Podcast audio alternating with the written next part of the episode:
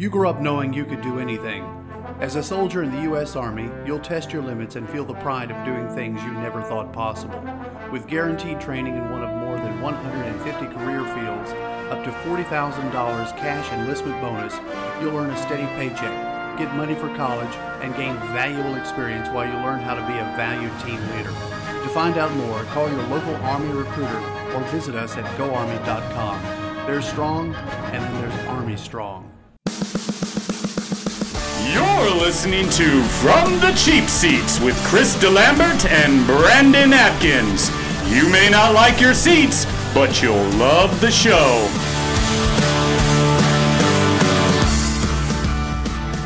Welcome to From the Cheap Seats, everybody. I'm Chris DeLambert, Brandon Atkins, Professor Trent Nichols, and Diamond Dave Kaplan, otherwise known as the latest prospective buyers of the Carolina Panthers. Yeah. I've got a GoFundMe page started. Yeah. We're only going to need about 1.8 billion. So every dollar helps. We can go in partnership with P. Diddy. Well, I don't know, man. P. Diddy threw his hat in the ring, but if you don't know that it's the Carolina Panthers and not the North Carolina Panthers, you're probably gonna be left on the outside looking in. Yeah, but I P- like our chances. P Diddy's not. That's not his name anymore. He changed his name. What is it now? He changed it to Love. I think I knew that. Not kidding. It's an overused phrase. Yeah, love is an overused phrase, but don't call him P Diddy anymore. I just like to call him the guy that had Biggie killed. That's that's what I call him. That's kind of. I feel like I'm the P Diddy to your Biggie. I'm kind of riding your coattails. I'm riding your coattails and I'm dancing, doing dance moves with ma- with Let, Mase. let me tell you something. Brandon means Atkins rides no man's coattails. it's But me, me do and I need to get a security detail? me and Mase in the background. Yeah, no, Brandon. I if, love if, Mase. If Oh, my you're P. Diddy, then I'm Mase, man. Come on now. Sweet. Well, Mase is a preacher now. I know he got out of the game, man. So, So you're you not call leaving us Preacher Trent Nichols. preacher. No, it doesn't have Does that make uh, Diamond D Suge Knight? Is that who he is? Dude, pretty dapper. Or Tupac. Dude. so Jerry Richardson, man, we here in North Carolina, Jerry Richardson is an icon, sort of the old Southern gentleman. And I'm reading stuff in the Sports Illustrated expose. That's just kind of laughable to me. I'm not gonna lie. Okay. The things that bother me with this report that's coming out on Jerry Jones, uh, Jerry Jones, Jerry Richardson, Yep. is it it's just become sexy here lately to throw your hat in the ring with allegations about somebody. But you can't ignore the fact that there's four or five different settlements that the Panthers have made over the course of, you know, the last 10 years with people about incidents that Jerry Richardson was involved with. And for anybody that's sleeping under a rock, one of the, the most telling things is that on Fridays on campus at the Panthers headquarters, it was Blue Jean Day. Okay. That's a tradition. And Mr. Richardson, Was Brett Favre there?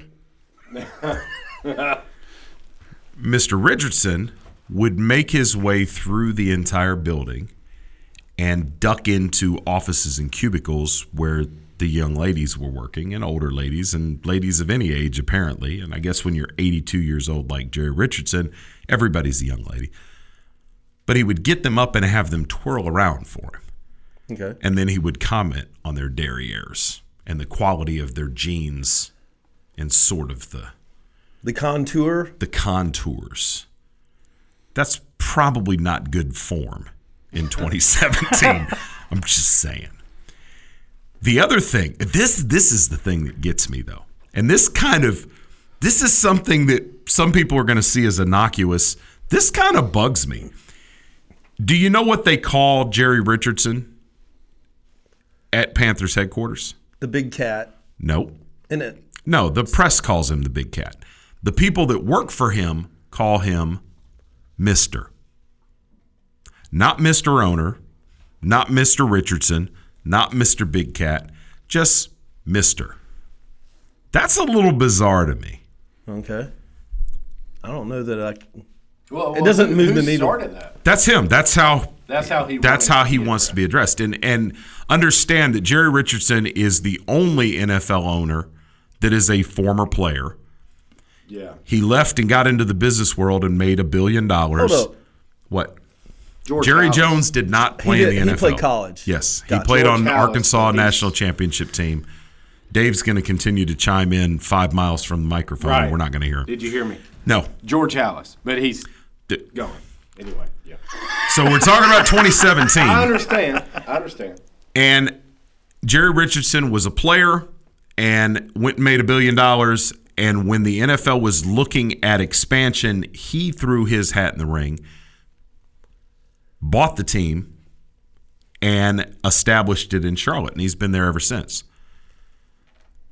Over that time, he's become one of the most important owners in the NFL. He's chaired all the important committees. My favorite line from Jerry Richardson of all time was when they were in negotiations negotiations during the CBA, and he said to Peyton Manning, "Do I need to teach you to to read a revenue chart?" Um, he scolded Peyton Manning. Anybody that ever scolds Peyton Manning is yeah, that's a gold star in my book. I just think it's funny. But Jerry Richardson now is in hot water, and this all came to pass really quick. WRAL was on the the the uh, they're the ones that broke the story that he was going to sell the team, but this story from SI just came out in the last three or four days, and immediately the NFL announced just yesterday morning, Sunday morning, as we tape on Monday, that they were going to get involved in the investigation, and then within 12 hours, the announcement comes via WRAL. Jerry Richardson is he's ready to bounce. So what has been uncovered? Hey, Chris. I mean, you think about all the things that have happened with some of these ownership groups. The Haslams in Cleveland, it come to mind immediately. These guys were under federal investigation with the FBI, and nobody ever even intimated that the NFL was going to lean on them and, and make them sell their team. Remember back with the um, the DeBartolos in San Francisco, it was years of them going through their investigation before you know the NFL was like, "Hey guys, you're gonna have to bounce." well, I hope So I don't know. I don't know what's underneath. Yeah, I don't, I don't either. I hope it's more than him having people twirl around in their jeans. I have two daughters. I'm uber protective of them, and you guys know that. But I feel like they almost, unless something crazy, which there's probably something crazy that he's done, and he's probably guilty and all that stuff. But I hate that there's one category for all this stuff, like sexual lewdness. You know, if you see that highlight, you know, if you see that headline, really that cor- category covers like a Charlie Rose situation, walking around naked, hitting on 22 year olds. That's in that category. And then having you call him Mister is in the same category. It seems like there should be a degree of I, I agree with you 100% because there are certainly things if, if you look at out of context that I've said or done with people that you know in a vacuum and and I thought about it we were having a conversation the other day and we kind of laughed about it because we were talking about well no that's locker room talk there's context to everything and you're right there are different degrees there should be different categories and I'm not going to let you get away with dropping Charlie Rose in there without talking about Matt Lauer with his, you know, door lock button under the desk. What is that? So yeah, there's different degrees, and I don't know, you know, all of these reports will come out. It's going to be hard to sift, you know, get through what's fact and what's fiction. But the bottom line is Jerry Richardson has announced, I'm going to sell the team. Something's there. okay. Something's I- there. Or it just could be that I'm not going to go through this and I took this $50 million investment that I made in the NFL all these years ago and I'm going to sell this off before I die. Well, I think he's he. Remember the footage a couple of years ago when they were in the Super Bowl? They kept showing his box. He looked like he was asleep. You know what I mean? Like he he's not. I thought he was older than eighty two. I think he's 82. No, no, I think you're right, but I'm saying, judging by his looks and his demeanor, I thought he was like hitting on his 90s or something like that. Maybe he's just. I don't want to put up with this. Remember, he have he was uh, all over Cam Newton about not having tattoos and stuff like that. Maybe it's gotten to the point where I'm just tired of all this mess. I want to retire. Could It be. might be that proactive uh, approach. I mean, he's an ex NFL guy. He loves the NFL. He wants to protect the shield. He's going to bail out before it gets ugly for the owners because this whole time we've had all the controversy with the players. Now it's hitting home with the owners. So with him getting out quickly, A, we're going to hear it all. We're going to see it all. So his reputation is kind of get ruined. Why put the NFL through that? Why put them in the position of saying, we need you to be out? Because all the reports were he didn't talk to the NFL. He talked to his general managers, his upper leadership, and decided that. So instead of putting the NFL in another crisis with their image, he's bailing to try to save them. And God knows they don't need another crisis. This harkens back to the whole Donald Sterling incident with the Clippers a couple years ago. And, you know, he ended up being stripped of his franchise and he fought it tooth and nail, but in the end he lost because the owners and the league have a right to decide who gets to sit at the table. We'll see what happens with Jerry Richardson. But He was What I wanna definitely- talk He was definitely inappropriate with Green Bay's defense. I, let me tell you, Panthers with a big win. The Panthers, people are sleeping on the Panthers. They're ten and four now, and have a legit shot to win the division. Now, New Orleans and Carolina are tied at ten and four right now. New Orleans does own the tiebreaker against Carolina because they beat them twice. The first time, really, really badly. By the way, did you see what Cam Newton did to Clay Matthews? Clay Yes. Matthews is trying Classic. to call out the call out the play, and he looks over at him and says, "Hey, you've been watching film. Cool, watch this touchdown to McCaffrey." That was cool. that was the best thing I've seen all year long. Here's the question about Cam Newton. Is Cam Newton a great front runner? And does he just puff his chest out and act the fool when things are going well? Or what I feel is that he plays better when he's loose and he's treating it like it's a game in the street out in front of the house waiting on the streetlights to come in. I do not I do not think he's a good front runner because when Carolina gets up, the play calling changes. Like they go to a more conservative play calling, and when that happens, it just doesn't compute with him. He starts he gets I guess bored maybe. We were talking about look at it yesterday. The only time they really scored was when they had to answer a Green Bay score. Like I mean, it wasn't like they got out ahead of them. But I'm talking about him personally, and I, and I'll tell you that that on Sunday, in the pregame, I saw Cam Newton on the field in his uniform with Timberlands dancing underneath the the goalpost, Right. and my thought was, he's going to be fine today, because when he's loose like that, and he's really feeling himself and thinks I'm the best athlete in the league and I can do what I want to do, it seems to translate on the field.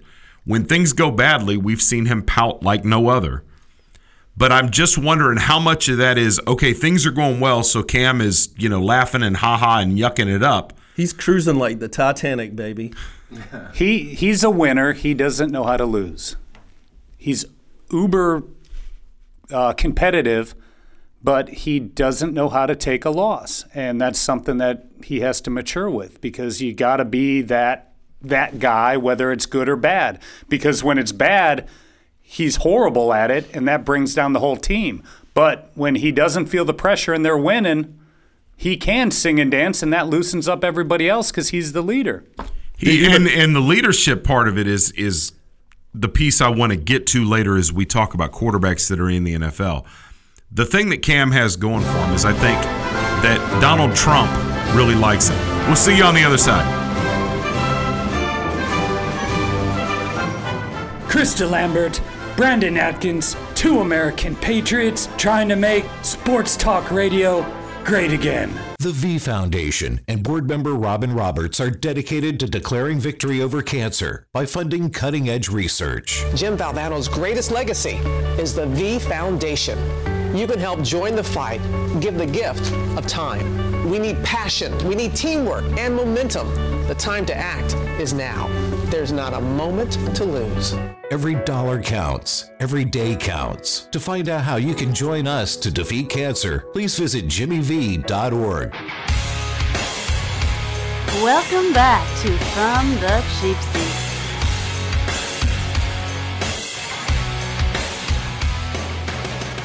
Welcome back from the cheap seats. We're talking about Cam Newton, and Cam, when he's loose, has the ability to be as good as anybody in the NFL. And on Sunday against Green Bay, where all the talk was about Aaron Rodgers coming back,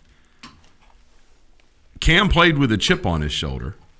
And he was out there, and you talked about the the exchange with Clay Matthews, which is an all time great soundbite. One of the best. And Carolina really had that game under control. Green Bay, uh, you know, Aaron Rodgers was there. He sprinkled his little Aaron Rodgers magic on that game at the end and almost got him back. But in the end, Carolina gets a huge win. And you need to watch out. Greg Olsen's back. Touchdown for him and over 100 yards receiving. And Ryan Kalil. And I was talking to you, you know, offline on the phone yesterday. Those two are like Cam's security blankets. Like Olsen, he looks up to. It's one of the very few that I think he actually does look up to quite quite a bit. And he just the trust level with Ryan Kalil is just off the charts. When those two are back and healthy, this team's totally different. Well, Cam got it done. Four touchdown passes, no picks, and his best game at home by far this year. Cam, if he plays like that, they've got enough talent on both sides of the football that they can make some noise in the playoffs. And the and the NFC, particularly with the injury in Philadelphia to Carson Wentz, is really kind of wide open. Yeah. So Carolina has just as good a shot as anybody. Well, hey, before we shoot into this, can I give you a stat about one of your man crushes? So now Cam Newton in Week 15 has 21 touchdowns. Deshaun Watson has 19. It's pretty wild. He hasn't played since week seven or eight, I think. that is crazy. I'd like to make one other comment about the game yesterday. We're we're raising hands today, apparently, yeah. to get M- into the McCaffrey, conversation. They finally started using him. Yes, they finally I mean, figured he, out. He was in a lot of different spots on the field and, and yep. running, catching. I mean, I, I liked it. Yeah, they finally good. figured out how to open that part of their, you know, Swiss Army knife, and McCaffrey has become a, a, a dangerous weapon. I do want to know what you guys think about Thomas Davis. Does Thomas Davis catch a suspension for his shot on Davante Adams yesterday? Like we've talked about, there's a prayer for judgment in the NFL. That's what I call it. And so maybe he does get a suspension, but you know they are going to go lenient on Thomas Davis because he's one of the all-time best people that's ever played the game. I think you're right, and I think it's Thomas Davis's reputation that's going to save him here I don't expect him to get a, a, suspension out of this. If he does, it's a big deal. Yeah. Because the NFC South, more than any other division in the NFL right now, is up for grabs. And what's wild is all of the press that we've seen about New Orleans. New Orleans sitting at 10 and 4. They've been fun to watch. Drew Brees is back. They've got Kamara and Ingram, and they're using a system that nobody's really seen before They've been a sexy pick, but they're only 10 and 4. Well, Carolina's tied with them at 10 and 4, so their margin for error is zero. And lurking in the shadows are last year's NFC champions. The Tampa Bay Buccaneers. no. Yeah, Tampa is, you know, they're the They're doormat. in the shadows, but They're- it's yeah, they're- dark they're the shadows. in those shadows. But Atlanta, they've got the Monday night game that they've got to get through with Tampa Bay. But you've got to suspect at this point, the, with the train wreck that Tampa is, Atlanta's going to show up. They're going to win that game that they're supposed to win. But then Atlanta in the next two weeks has Carolina and New Orleans. And if they win out, they're your NFC South champs. And I would have to say that if Carolina, or if Atlanta rather, goes on a tear like that and closes the season with wins against Carolina and New Orleans, you've got to have Atlanta as your odds-on favorite to get back to the to the Super Bowl, don't you? Who's who would you sooner take in the NFC, Professor? Well, I mean, riding the Eagles all year now with this injury changes everything.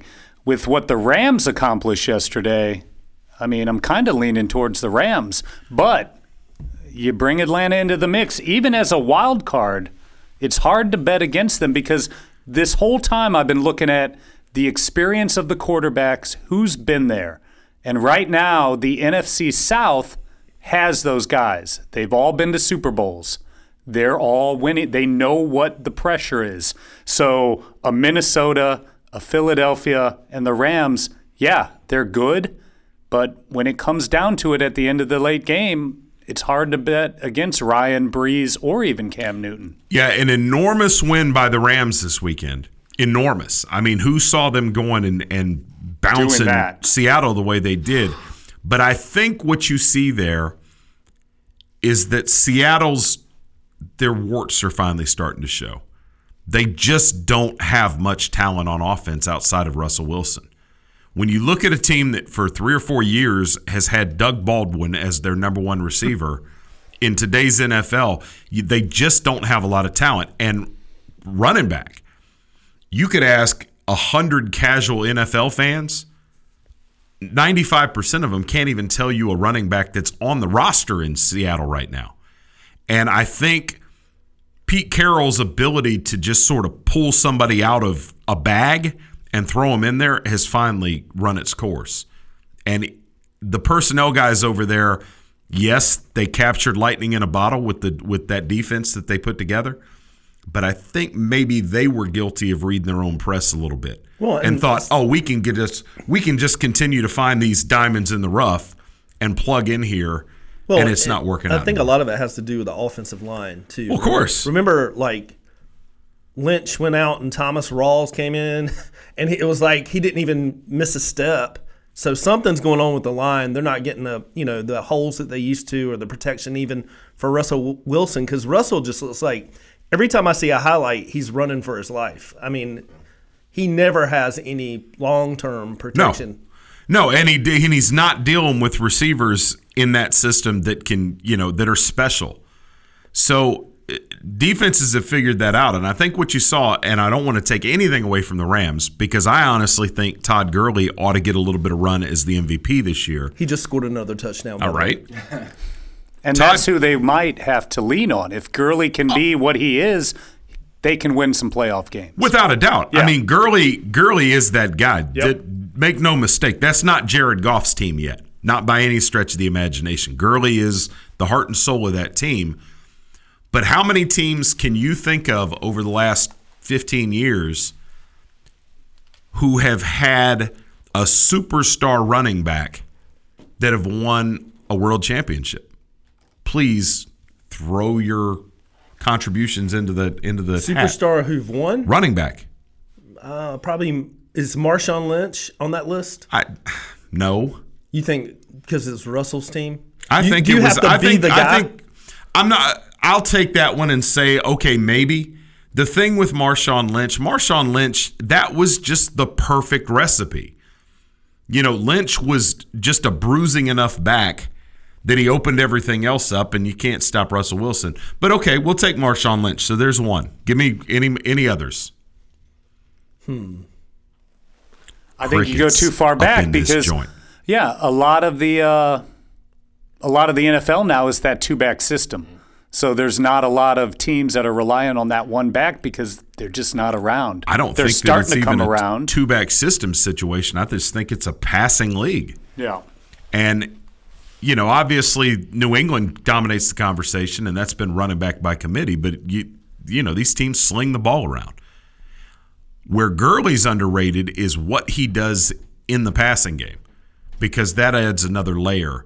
But what the Rams did, and I kind of got off track with that, what the Rams did, I don't want to take anything away from it because I'm on the Rams bandwagon. I, I really like that team. They're fun to watch. It's been so long since they were any good. But I think the Rams beating Seattle, which is a familiar opponent, isn't horribly impressive. Mm-hmm. Does that make sense? Well, because even when they were bad, they ended up beating Exactly. Seattle a few years ago with Jeff Fisher. Exactly. And every every fan out there that has a favorite team can kind of, you know, tell you about what goes on in their division.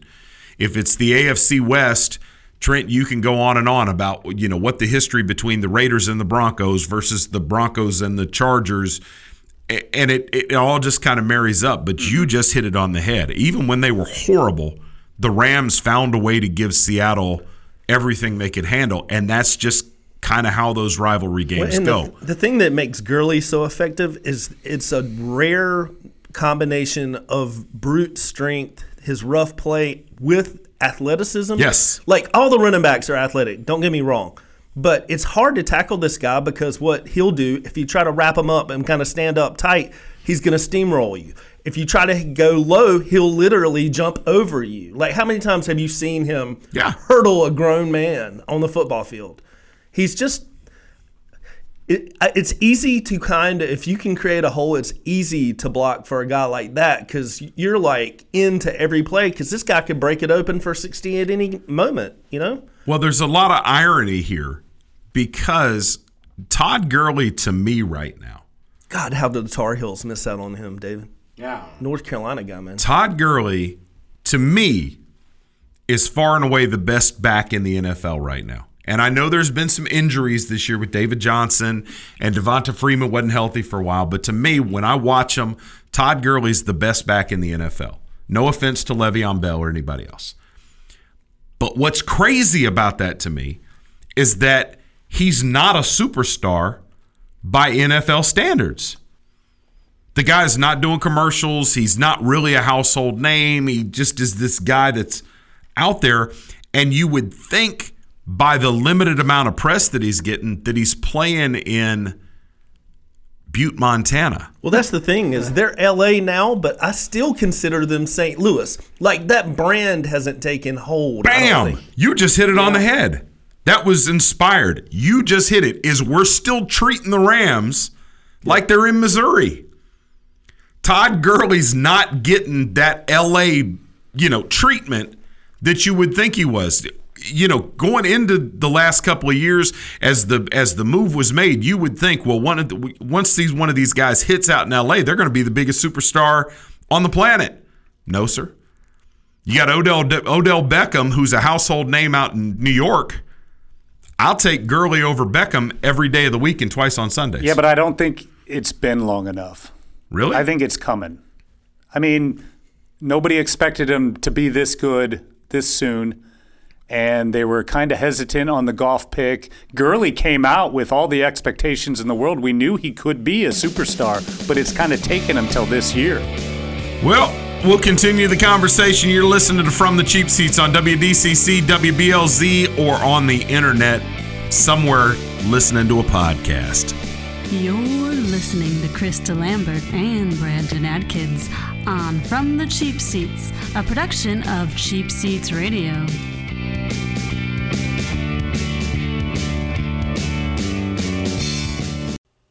Hello, I'm Rob Beckley, lead singer of the band Pillar.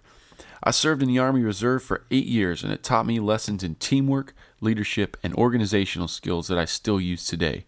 Serving part time in the Army Reserve also offers skill training, money for college, and bonuses up to $20,000. So if you're up to the challenge, talk to your local Army Reserve recruiter today or check us out online at goarmyreserve.com. You too can be Army strong in the Army Reserve. And now, from Sanford, North Carolina, Chris DeLambert and Brandon Atkins. Got money, I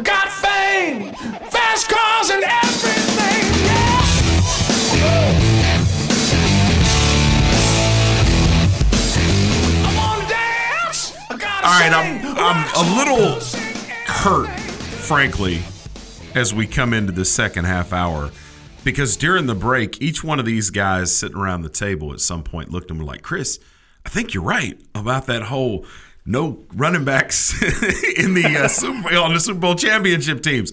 Well, I'm not always right, but every time I open my mouth, my mouth, I be trying to be right. And what we've kind of come up with, as as Dave has been scrambling, playing on his phone as we've gone through this last segment, is you've got Marshawn Lynch that was on the Super Bowl champs for the Seattle Seahawks. Whether or not you really put him in that superstar superstar category as far as running backs, I don't know, man. He was an important part of the offense. Don't want to take that away. But apart from that, you have to go all the way back to 06 with Bettis with the Steelers, and by then he was pretty much done. Well, he you just have retired to- after that game. Am I right, Trent? Yeah. Just have to look at this year. You know, Dallas is going to come back all the way to the Super Bowl, win it with Zeke. See, there you go. It's Yeah, over. well, Game that's over. right.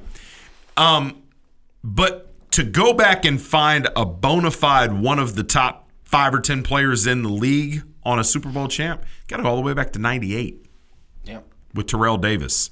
2008. And that's why when you said 15 years, I was like, well, that takes Terrell Davis out because it's been longer than 15 Well, and years. just think about it too. Like it, it's this about the same amount of time.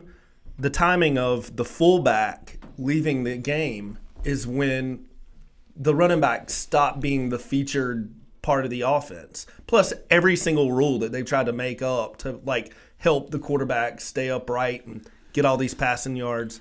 So I mean, Well, let's let's think about something. Let, let's let's take a look at this era, and and this isn't scientific because I don't have anything in front of me. But let's look back, and it kind of started with Barry Sanders.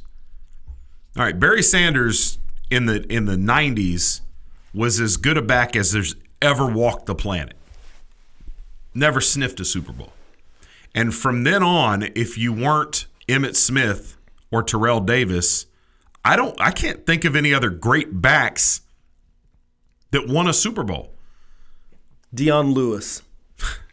Edgerrin James was on the Colts, but he wasn't a featured. He, I mean, he. I think he was like everyone else. He was carried by Peyton Manning. Uh, I mean, that was Ricky definitely Watters Peyton's, that didn't was win a definitely Super Bowl. Peyton's team, right? Yeah. that's kind of the the point I'm trying to make. Adrian Peterson, one of the great backs of our Never time, made it. never sniffed a Super Bowl. You go to I- Walter Payton, but you got to go back. But that's yeah, Well, that's that's 85. 85. That's that's back in the day. So the game, I, I think the bottom line is, I don't want to belabor the point. The bottom line is, it's 2017. It's a passing league. So the question for the Rams is, are other teams as they go into the playoffs, are they worried about game planning for Jared Goff? Because you can stop Jared Goff. I don't have any doubt about that. But Todd Gurley, can he be a transformational type star that can lead his team to a Super Bowl victory in spite of not necessarily superstar quarterback play? That's the question. Well, the thing is, make no mistake. Remember, Gurley came into the league and tore the league up his first year. Second year, they stacked the box.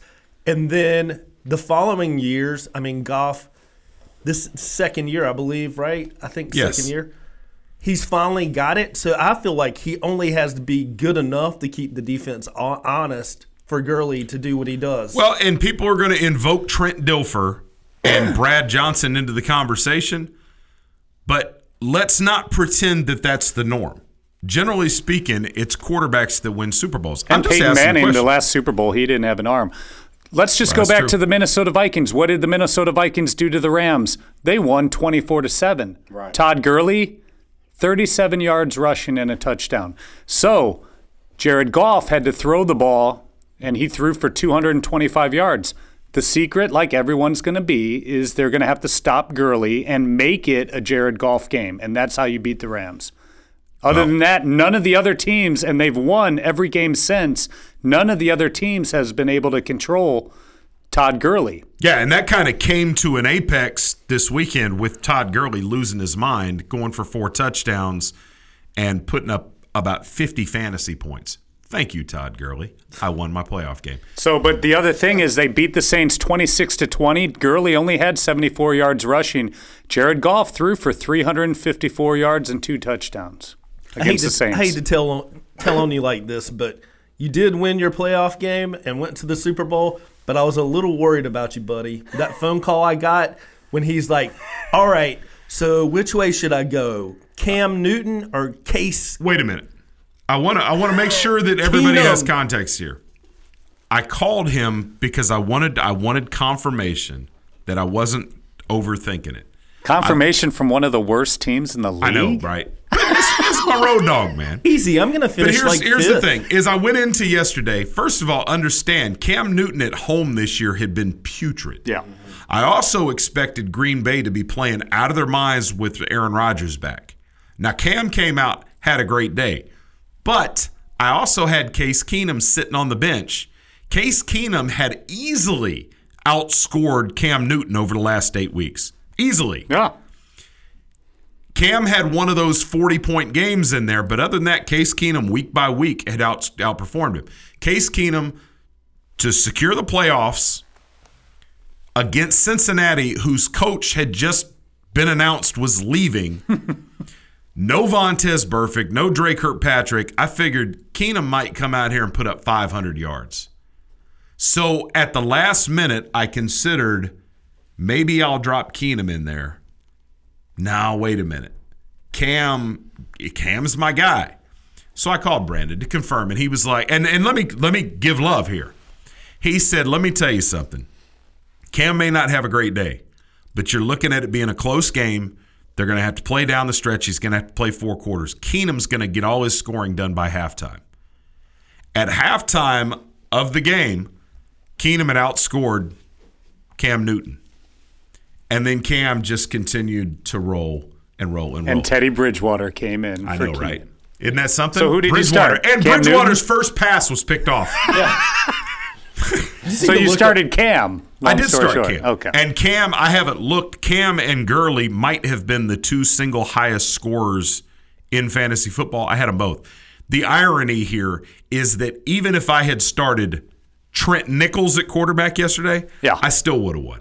I won by about 60 points. So you're saying It was it Brock was Osweiler, not Trent I mean, No. Ke- Keenum was 20 for 23 for 236 yards. like I said, I and he did you- you almost would've all of that in the first half. Yeah. So it wasn't, you know, So your fantasy Brandon, team is not a quarterback team. Huh? you don't need it. You didn't need it yesterday. Not with Todd Gurley doing what he does. I'm up 65 points with Julio Jones still going tonight. Brandon.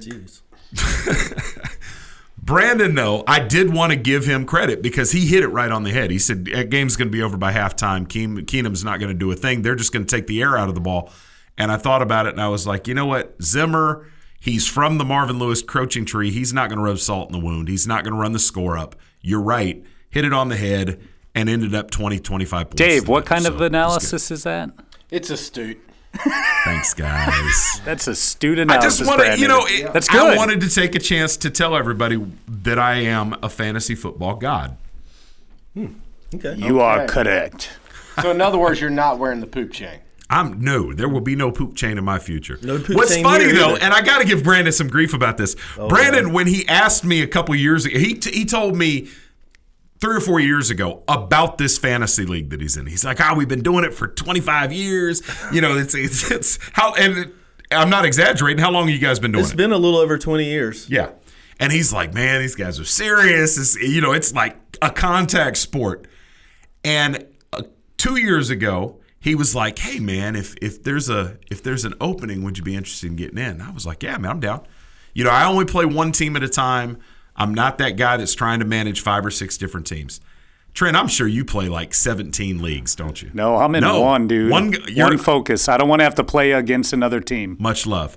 But Brandon, before this season, we had like this coming to Jesus meeting. And he was like, Man, I want to make sure, you know, that you really want to do this. And I was like, Bro, I told you I'm in. And he's like, Man, this is, you know, this is, these guys are for real. And I think he was afraid that I'd get my feelings hurt. It hadn't gone that way. Brandon, you got egg on your face at the draft, though. What's that? All the other owners thought, "Who's this clown you brought in?" Right? Yes. Because Well, of the Tucker move. Yeah, he drafted Tucker in the eighth round. Kicker. So, but next year, all these guys are going to be like, dude, I'm getting my kicker early. Well, I guarantee I'm going to take the under. Somebody's going to take a kicker earlier than the eighth I round. took Justin Tucker in the eighth round, and I was thinking exactly the same thing. I want to put the over under on round eight. I'm taking the under. I think it's going to be Brandon. What's that? I think it's do going to it. be round in the six. I'm round. predicting a kicker goes. Nah, that's not gonna happen. I'll tell you this week. This His league, keeper is Justin Tucker, dude. I might do it. I might do it. this league has become so docile and Ah! It's because I've beaten him into submission. He's discrediting Well, it. I was no, I was worried because some we've had a lot of people leave the league because just the verbal abuse, but it's been so weak. It's been so weak. I, I guess we're finally getting to the age that we it's no longer it's no longer cool to talk about another person's mom. you know, uh, Children do, however, seem to be in play. Oh. So, yeah, it, it's not the the name of the league is Triangle Trash Talkers, and it's been kind of docile. I do have to say. Now that said, the activity week to week, nobody's bounced. You know, everybody's engaged. There's, you know, there were trades right up to the deadline. It's been a good league, and to be fair. I came out of the gate 0 2. I lost two close games, and I was like, oh my God, I'm going to be that guy, and I'm going to wind up, you know, 1 and 13, and they're going to think this guy doesn't know anything about anything. well, 10 and 4, actually, championship game next week. I, my my point of satisfaction was the guy who won the poop chain. I basically put it around his neck last week of the season. But wait a minute. I had called him the week before and told him, hey, I don't remember which one of your friends this guy is, but I'm about to put it on him and guarantee last place. And he was like, come on, dog. And that's what happened. And then Brandon finished him off this two weekends ago. By the way, do But we need people to, are tired of hearing Do we need it. to s- describe the poop chain exactly what it's there for? no, we're going to uh, have it up on our uh, Facebook page. Yeah, I oh, it'll think, definitely, be there. Okay. Definitely. We get a Okay. picture of it. 100%. In fact, I think we might just, you know, bring in a, a webcam and televise our draft on Facebook. And We'll I go on think- Periscope or something. I think it'd be cool. I think the only reason why I would ever want to be an owner in the league is I want to be the champion of the poop chain. The I would wear it of the poop chain. I would wear it with got some pride. high- So you just want a poop chain anyway? I I mean, we can make you one. poop chain, You have, baby. you have some high aspirations over there, Trent. I know. Hey, I won't let you down. And if you ever wonder where you- where to get the poop for the chain, it's you take it where south of the border, that place on the way to Myrtle Beach. Yeah, you They gotta got pay a plenty of quarter to get in there. What's that? It's a quarter to get in those bathrooms. Oh, no, no, no, it's- no, no, no, no, no. I'm talking about fake poop, Dave. Oh, I thought you could just come to my yard, man. I got plenty of poop chains out there. Oh, wow. This just went to pot pretty quick. So we went stopped. from the Rams to the poop chain. I don't know what happened. Well, let's talk about the NFC South because I want to get back to my original point with regard to the NFC South. If if Atlanta can beat Tampa Bay, Carolina, New Orleans in succession, I think they're the odds-on favorite to win the NFC. LA, it's a process. There's not very often a team comes out of nowhere, gets in that first round, and you know, in that first first time into the playoffs, and makes a serious run to the Super Bowl. Maybe they're an exception to the rule. I mean, it does happen. Jacksonville and LA are the teams that I'm worried about on both sides.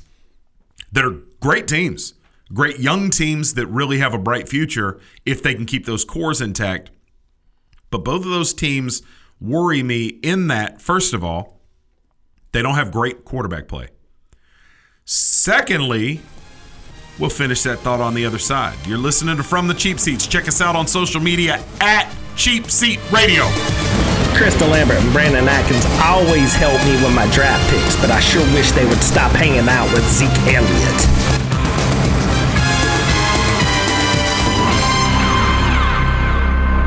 Was just a tiny baby, I was stolen from my parents. I was imprisoned in a cramped cage and was touched and photographed completely against my will, solely for somebody's profit. Then I started to grow bigger, and they locked me away for life. If you knew that was the life of a tiger cub, would you still pay to pet her? Learn how they're exploited through petting and photo ops at cubabuse.com. My name is Bobby. I'm a veteran and lost my leg to a roadside bomb. My victory was going from a wheelchair to becoming a weightlifting champion. I'm Sam. I'm a veteran. My victory was finding a career that I could be proud of. At DAV, we're on a mission, helping veterans of all generations get the benefits they've earned. I'm Cece. My victory was finishing my education. When America's veterans win, we all win. Help us support more victories for veterans. Go to DAV.org. You're listening to From the Cheap Seats with Chris DeLambert and Brandon Atkins. But if you really want to know what's going on, Professor Trent, they should listen to you and me, Diamond Dave Kaplan. We've got a better grasp on sports, I think. It's astute analysis. Welcome back to From the Cheap Seats. Welcome back from the cheap seats, wrapping up the second half hour. So we're Yeah. closing it down. You're listening on WDCC, WBLZ. WDCC listeners, follow us right on over the web. You can uh, find us in the iPod, or excuse me, the iTunes podcast app from the cheap seats. Check it out, subscribe, leave us a five star review. We'll read it on the air. Um, if you want to send us an email, send it to cheapseatradio at gmail.com. If you want to come hang out with us, you have an opportunity every other Wednesday at Libations, purveyors of fine wines and craft beers. Is that what? Did I get all that right? And I think all I did. and, and all things good in the universe. Yes, Libations is one of the coolest places. By the way, on earth. um, who won trivia last Wednesday? I can't remember. Who won? The bartenders at Libations. You're not going to give me credit? No. All right, so Hey, I we host trivia, and I, when I say we, it's me and the mouse in my pocket. I host trivia at Libations every other Wednesday. Wednesday, December 20th at 6 p.m., I will be there hosting. Brandon Atkins, are you going to be there? You might before you come, you might want to brush up on your Barney, the purple dinosaur right. trivia, because that's what this fool brought Yes. to a bar of Yes. full of adults. of adults that have kids. Come on, dude. All right. So one of the question or one of the categories last week because we did it off schedule. We had a special event. It was the emerging business leaders of Lee County. Had a great time with them. They had a nice spread of food. It was a good crowd. Everything was cool. We're back on our regular schedule. December 20th, we'll be there. Hey, if it was This- emerging business leaders, what was Patrick Kelly doing there? Right. See, there you go. Patrick Kelly is older than people think he is. He can only be an emerging business leader for a couple more minutes How before old he is he? ages out. I, think he's like 48. No, I don't know. I can't remember. But he's he's I don't know. I don't even know. I don't even know why I said that. Maybe he's not older than people think. Dude, I was just I know I'm too old to be in emerging bus- business leadings oh. and the Jaycees and any of that other stuff too. They keep asking me, well, why don't you be in the young this and the young that? Ah, I appreciate that, but I'm old, dude. You asked if I was coming to trivia, and I was just thinking in my internal calendar, like, am I going to have holiday stuff going on then? I might not be able to make it, which also led to what I figured out that I want for Christmas now, which is Danica Patrick, because she's single, which led me to um, the biggest Christmas sham I've ever heard of, and I want y'all's opinion about this fruit baskets. Now, how you gonna take ten dollars worth of fruit and nuts and throw it in a basket and charge eighty five dollars for it? It better, it's a nice basket. I mean, have y'all ever thought about that? Like, it's apples, and you're like going bananas. Pears. Got to have a pear in there. You're going bananas there. Nice one. I mean, but That was some Professor Trent Nichols oh. Jokes. Come jive. on. Is there a fruitcake in it? I, no, you don't even get a fruitcake. That you I'm can not give. sure that we ought not get into the fruit basket business. What nicer than a than a from the cheap seats fruit basket for your loved ones? And and when just you think- say loved ones, this is my thing with fruit baskets. I have gotten the box of oranges, you know, the Florida citrus mix box. I've gotten the tins of nuts from, you know, aunts and friends or whatever. Is that not the biggest cough uh, the what what do you even call that? Cop out. Scam? As far as a gift? Well, what did what did they want? I, I don't know. Some oranges. Send them some fruit. Everybody likes Everybody fruit. likes fruit. What about the big popcorn thing? No, the popcorn thing is cool. What about the the, summer different sausage flavors? and, the but see, cheese? that's the thing with the popcorn thing is you've got two levels of that. You've got the designer ones where you get it and it's like the crazy flavors and the thing costs like $65. And then you got the big old tin at Kmart that's $5 five bucks. one. and that's the best buy ever. I can't tell you how many of those my kids have gotten over the years because. You know, my kids have never wanted on Christmas morning, and they got lots of stuff. But man, you get that big old tin, and you wrap it up. That's just But dude, big old fodder underneath the Christmas tree. the thing tree. about that and it's is- five dollars. Thing about that is, once you're done eating it, you're so conflicted about what to do with the tin. like you're like, it's nice and it's decorative, but what am I going to do with this? Put some fruit in it. But honestly, and if anybody out there is listening, I need help. I went specifically to Kmart, which is an establishment I go to approximately once a year. I went there to buy something for work a couple weeks ago. And I went in, and the reason I went there is I thought this is going to have this cable that I need for work, but they're going to be rocking their Christmas popcorn tins.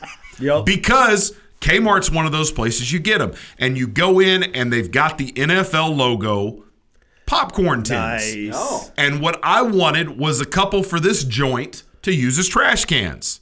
Ooh, so I figured I'll go in here, I'll get the Repurpose. five bucks, whatever the case might be, and I'll have these things, and they'll fit with everything else. It is a sports studio. And you get after to eat a bunch of popcorn. Uh, yeah. But apparently, Kmart's not doing that anymore. And I went and asked at customer service, and I was like, "Where are the NFL tens? Ah, we we're not expecting to get any this year." And I was like, "Really? You know why? Really? You know, you just went from once a year to zero times a year. But know- if anybody's out there that can get one, I'll come pick it up. I'll tell you why I go to Kmart. The same reason I go to Walmart to feel better about myself. Oh, here, dude, ah, don't be ugly. God don't like ugly. I'm like, it's not that bad, bro. if anybody out there is listening and has those tins accessible to you, because I don't want to go order it online and do all the rest of that stuff. Dude, I can guarantee you where to get them right now. Where? Super 10. They freaking have everything in that small little store. But they won't be five bucks or filled with popcorn, will they? Yeah. Look, Of course they will. Walmart has them, but it's like minions and stuff. if you're within it on Amazon, right if you're within 20 miles of Lee County, North Carolina, and you pick one of those up, I don't even care what team it is. In fact, if you want your team's 10 in the studio, I will come pick it up for you.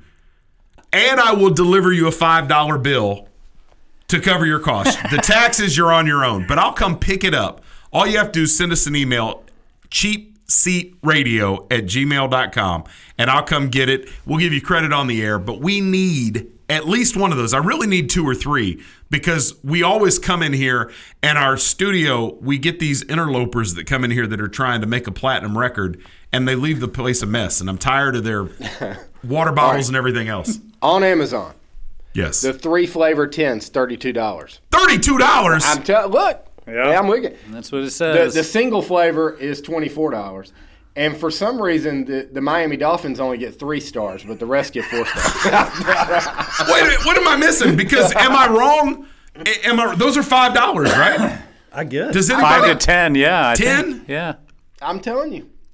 I'd I'm have to look at Walmart, but I don't think they have one. NFL. Well, dude, I know they have all the other goofy ones. All you need to do is for Jay Cutler to play for Cincy, and you can get a Cincy one for five dollars. Yeah. And a three star rating. I can dig that. So anyway, What's that a three trash star can, rating?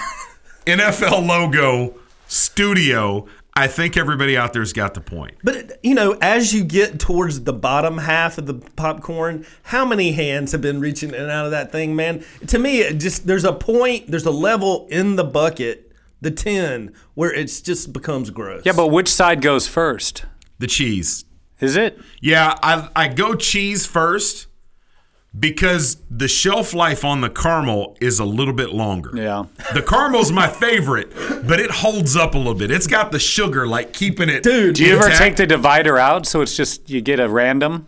every one that we've ever had, I think at some point the divider comes Yeah, out and they up- halfway they're through. Dude, the caramel is made out of something where a spaceship's gonna drop here ten thousand years from now, and that same caramel will still be good. But it's so good. It is. It is very. I good. love, I love caramel popcorn.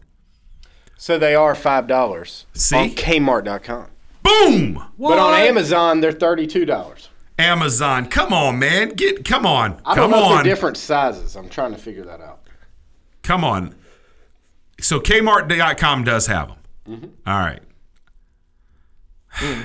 Okay. They d- the store manager's just hoarding them in the back. They don't want you to have any. Well, you know, it's funny. People people that are not from here don't get that Carolina Panthers are number one in everybody's heart. But what people don't get and are surprised by is the number two team in people's hearts round here is the In the- Redskins. in the Redskins. Yeah. It's either Redskins or Dallas. Yeah, it's Redskins. Redskins. Redskins, because that's where all the regional coverage was before the Panthers were a thing. And there's some of that residual. You mean the Red Hawks, right? The Red Hawks. Yeah, that was a myth. They uh, NFL got hoaxed. They got hoaxed. I like that. How do you feel about the Redskins name, Trent? Mm. Way to throw a real For those of you, easy one. well, for those of you that don't know, there was an internet rumor that started that the Redskins had officially announced they were going to change their name from Redskins to Red Hawks, and nonsense ensued. But there's precedent for that because the University of Miami, Ohio, is now the Red Hawks. Am I, do I have that Saved right? by the bumper. You're listening to Chris DeLambert and Brandon Atkins on From the Cheap Seats, a production of Cheap Seats Radio.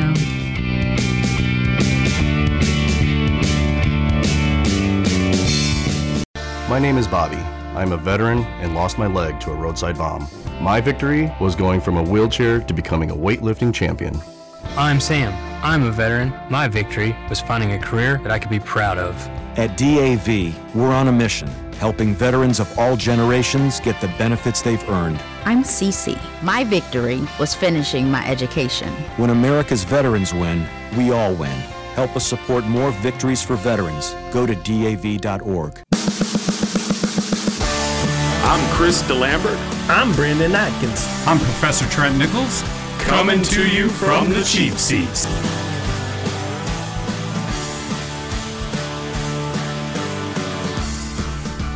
I love when that bumper runs and Dave's sitting in here because nothing makes him happier than hearing the sound of his own voice. Awkward. That's funny. I wasn't on that one. No, he wasn't on that. Who was it? Probably me. That oh, was, Oh, was the it- three of y'all. Oh, well, oh, gotcha. So you were just like, It's just, it's kind of corny. it is. Yeah. It's a big. I'm Chris DeLambert. I'm Brandon Atkins. Hi. I'm Krista Professor Lambert. Trent. Nah, Man. mine's the worst. I'm Brandon Atkins. we have to redo some of those. That's All awful. right. So the second hour, ah. if you're listening on WBLZ around the country, you you probably can't relate, but I want to I want to say goodbye to a dear friend of mine. Tom Wellborn passed this past weekend. Tom was the sports director at WBFT TV here in Sanford, North Carolina. And Tom, I had flirted with television radio over the course of about 15 years.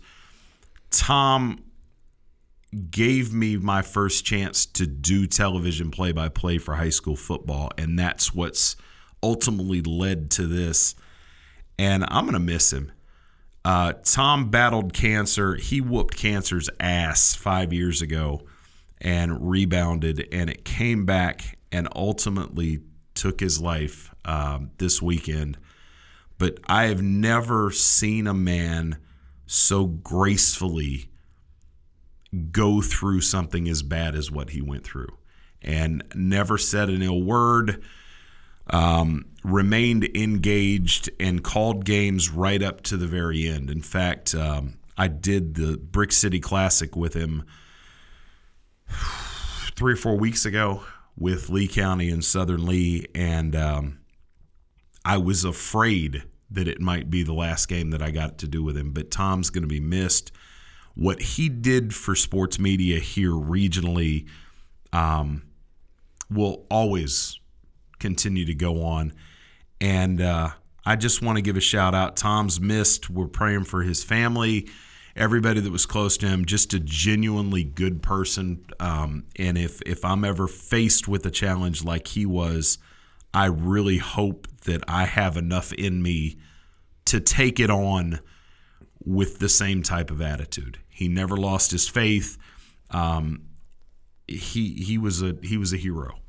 And Dave, I know that you got a you got an opportunity to work with him on a lot Oh, of yeah. different occasions, and I just wanted to see if you had any reflections I, remember you the, the first game. Well, the reason I got into it, same reason as you, is, is Tom was out the first time he had cancer. So I went down to Westover and uh, did a game with Jody Stauford in the pouring rain. That was an adventure. But the first game I ever did with Tom was up at Athens Drive. Uh, we were uh, Tim Sch- Schleprock. He was MIA, and he was supposed to be our production crew. So, you know how that, That hadn't changed. He was MIA. That hadn't changed. And and me and Tom are up there with a camera and sharing a microphone. and Tom, the ever professional, I mean, we didn't miss a beat. You know, we did the whole first half that way, and Tim shows up somewhere in the middle of the first quarter or second quarter, and and we get the regular whole production crew going in the second half. But uh, we were out on the deck at Athens Drive, and pine straw falling on us, sharing a microphone back and forth, doing play by play, and I was doing the color, and and uh, everything always led back to Duke. So uh, Always. I know uh, Tom's up in heaven with some of those uh, Blue Devils who have gone before him, and he and he's uh, probably up there just uh, still talking Duke football and Duke basketball and Yellow Jacket football and basketball and Cavalier football and basketball, and you know he even did some games for Lee Christian and and uh, Grace Christian, so really touched sports here locally quite a bit. Well, at some point, I'll be at Cameron during the basketball season and covering Duke, and it's that's going to be hard. Uh, that's Tom's seat there on Right. press row, um, and again, his legacy will live on, and uh, we'll never forget. Uh, He's touched a lot of people on a lot of different levels, and again, just a, a really, really great guy. And for anybody out there that didn't get a chance to talk to him, I can assure you of two things one, you weren't ever going to hear him say anything negative, and two, at some point he was going to drop David Cutcliffe's name. You've was. never met a bigger Duke fan, and in particular, never met a bigger Coach Cutcliffe fan than Tom Wellborn. And uh, anytime I see David Cutcliffe do an interview, I, it will it will bring me back uh, because that was you know that was Tom's guy. So Tom, we're gonna miss you, and to his family, all the best. And uh, for those of you out there, you know, take a take a second for for a guy that really, really, really fought the good fight, and um, will be missed here regionally. All right, well, I'm going to lighten the mood just a little bit here. Tim Kopus, you brought him up, right? Yeah. You know what he no longer has? Leather jacket. A, bu- a BMW. What? What? Yeah, no, I saw it. I walked. What in- are we doing? I drove up, and I'm like, Tim, He has you driving a new car? upgraded. He's a Lexus man now. Shut up. He, He is- claims he just put a top on his Beamer, but it's a cool little car. So I, I'll tell you one thing that I know because I haven't seen the Lexus yet, He'll be here. and that's sort of the end of an era. I can guarantee you one thing: he didn't pay retail because Tim doesn't roll like that though. You might want to check your Verizon bill. Ah, For real. Any any person I've said this before that sells you a twelve hundred dollar phone and rocks a ten year old Samsung himself, you should not trust. He's afraid to give up that Samsung because he may lose the pictures of Crystal that are on there. That's what's going Well, on. Well, he said that Crystal had that car, a picture of that car in her phone, and he needed some work done on his, and now he's driving Wow. that Well, here- here's the deal. He is legitimately sad about this. Like he Really? to- and I when he says he's out putting signs, he might be telling the truth because that's what we had to do. We had to put a sign out uh, close to Pinehurst, and I I was poking fun at him, but he kind of drooped down and got legitimately sad. Like, yeah, I'm gonna miss old girl. Well, you know, it's funny because he hadn't had that that long, and I remember when he got. It, it, it it's funny because if you if you know Tim, Tim's a big guy. Tim doesn't miss many meals. He's a big old fella. He's not a fat guy, but he's a big he's a big guy. Every time he calls Tall, me, very tall. He's too. a tall guy, Every and time he's, he he's big me- boned. When he calls me at night, I'm like, he's like, "What you doing?" I'm like, "What are you doing?" And it's always the same thing. He's like, "Oh, me and Crystal are at this thing." But he had that BMW, and I don't know what model it number. It was the tiniest mini car that BMW makes, and it's a little two seat convertible. So to see him standing by that car, you're like, how's he about to pour that big old body of his into that little itty bitty car? But then once he was in it, you're like, oh, that's perfect. That's Tim. And I don't know, man. I don't know if I'm ready for him to have another ride. Well, if he was sad, I wish I would have been warned because I the first thing I hey, are you driving a new car? He told me the story, and I could see that he was a little was a little sad. He's fine. He's fine. He'll He's gonna be all right. here. You mo- you'll probably see the car. He said he, he's going to show up. Well, it'd Check be nice since it's his show to produce Yeah. that, you know, he actually It- Does the in here work and the do some same work. way on the Lexus? What's that? Does the blinker work the same way on the left? I'm sure that it does. I'm sure that it does. So, guys, not a whole lot of sports this weekend apart from the NFL, which is kind of wild. But I want to pivot into baseball for a minute. I, I see. We're yeah, we'll give you five minutes on the back end. These guys want to talk about UNC coming back and beating Tennessee, but I want to talk about baseball for a couple minutes, Trent. And you right. sent me a text over the weekend, and you were like, "Hey, the Angels are all in." Well, okay. Well, I had me- the WTF too in there. Let, let me let me tell you what a good contract in sports looks like. All right. A good contract is structured by the team such that it pays for future performance. Okay? The Angels have never understood this. it started with the Pujols deal, where they paid a guy who's going to be 50 by the time his contract's up a gazillion dollars to play for them. He's never come close to matching the numbers that he put up in St. Louis, which is why St. Louis let him go in the first place. So that contract is an albatross around their neck. And it's funny that all of the salary dumps and everything that you see is uh, proposed around Major League Baseball, Pujols' name isn't even isn't even in the conversation because that's that bad a contract. Zach Cozart from the Cincinnati Reds, and I'm only talking about Zach Cozart because Chelsea Cozart, his wife, got at me on Twitter about eight months ago and engaged me and tried to embarrass me on Twitter. Yes. Huh. Coming into last baseball season, I said on Twitter, Zach Cozart should be traded for anything Cincinnati can get him for or get for him. And it wasn't because I don't like Zach Cozart. It's not because Zach Cozart's a bad baseball player. It's because Zach Cozart's 32 years old. He's always been injured. And if he put up a great season for the Reds, they were going to have to let him walk and get nothing for him. There's just not a very big market for 32 year old shortstops. Well, here we are a year later. The Reds tried at the break. They tried that offseason last year to trade him. They got to the end of the season and were faced with, well, if we give him a qualifying offer, he's probably going to take it and we're going to get stuck with a bad contract because he's always hurt. He's not likely to replicate the numbers that he's put up. Well, they didn't give him a qualifying offer. He hit free agency. And lukewarm is the best you could, you could say to describe the market for him. I think the Reds thought, well, we're probably going to get a chance to get this guy back on a good deal. Nope, here come the Angels. Mm-hmm. And the Angels have signed this guy who's 32, had a career year, but doesn't show any signs of getting any better than that. They paid him three years, 38 million, and they're going to take what he gives most, his defense, away and move him from shortstop to third base. That's why the Angels suck. Mm-hmm.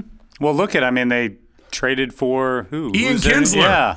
Ian Kinsler, and so I ten actually years read ago, these would be great moves. that 10 years ago, this would have been a fantastic and that's move. why I said they remind me of the Mets. You're buying the past and sacrificing the future. Ian Kinsler, within 10 points, tell me what his batting average was last year. 265? 236. I was going to say 225. 236. You would have been right on. Ian Kinsler's 35 years old, and they're going to install him into their everyday lineup. The, the Angels don't get it. Now they signed Ohtani. Whether or not they knew this guy had elbow issues before they signed him remains to be seen. But Ohtani, does he play in the major leagues this year? That had to have been a condition. Yeah. I haven't looked at the terms of the contract, but I'm sure that he was guaranteed a position on the 40 man roster. And I guarantee he's guaranteed a spot on the 24 man roster. And do you know Trent? Oh no, he's playing in the major leagues, and but I do not think they uh, knew about his elbow injury. So Well- if he has to have Tommy Johns, then no, he's not playing in the major leagues this year. Well, we'll see if it's as bad if it's bad enough that it warrants Tommy John surgery. But when I look back at Japanese pitchers in the in Major League Baseball, the list of successful, sustained success among these guys is pretty pretty lame. Yeah. Now, one question to you though: Yahoo came out and they made two different Ohtani players. One that's the offense, one that's the pitcher. If you were playing fantasy baseball, would you want that, or would you rather have him dual eligibility, where you could use him as a pitcher or an offensive player? I would say it has to be two separate players. There's just too much value to a guy that's going to be a starting pitcher. And even if he's only a pedestrian offensive player, it's too much value. That skews everything. That makes him so much more valuable than anybody else. But you only use him one day a week as that pitcher, and he doesn't accrue ba- uh, hitting stats while he's that pitcher. Okay, first of all, He's in the American League, so he can't bat some anyways. weeks, he's only going to get one game as a pitcher. or two. Other Max. weeks he's going to get two. Yeah. In a week where he's got two games as a pitcher and two or three or four as an offensive player, I think it just skews everything. I think he becomes too valuable. Guys, do you know what I think? I'm scared I to ask. cannot wait. I think the Cubs. Well, I'll, I'll hit it on the other side. Saved by the well bumper done. again. You're listening to From the Cheap Seats. We'll see you on the other side. You're listening to From the Cheap Seats from Sanford, North Carolina. I was stolen from my parents. I was imprisoned in a cramped cage and was touched and photographed completely against my will, solely for somebody's profit. Then I started to grow bigger, and they locked me away for life. If you knew that was the life of a tiger cub, would you still pay to pet her? Learn how they're exploited through petting and photo ops at cubabuse.com. Hey Clarice, can we please put on the new Justin Bieber album? Hold on. Dad will be mad if we don't listen to From the Cheap Seats. Welcome back to From the Cheap Seats.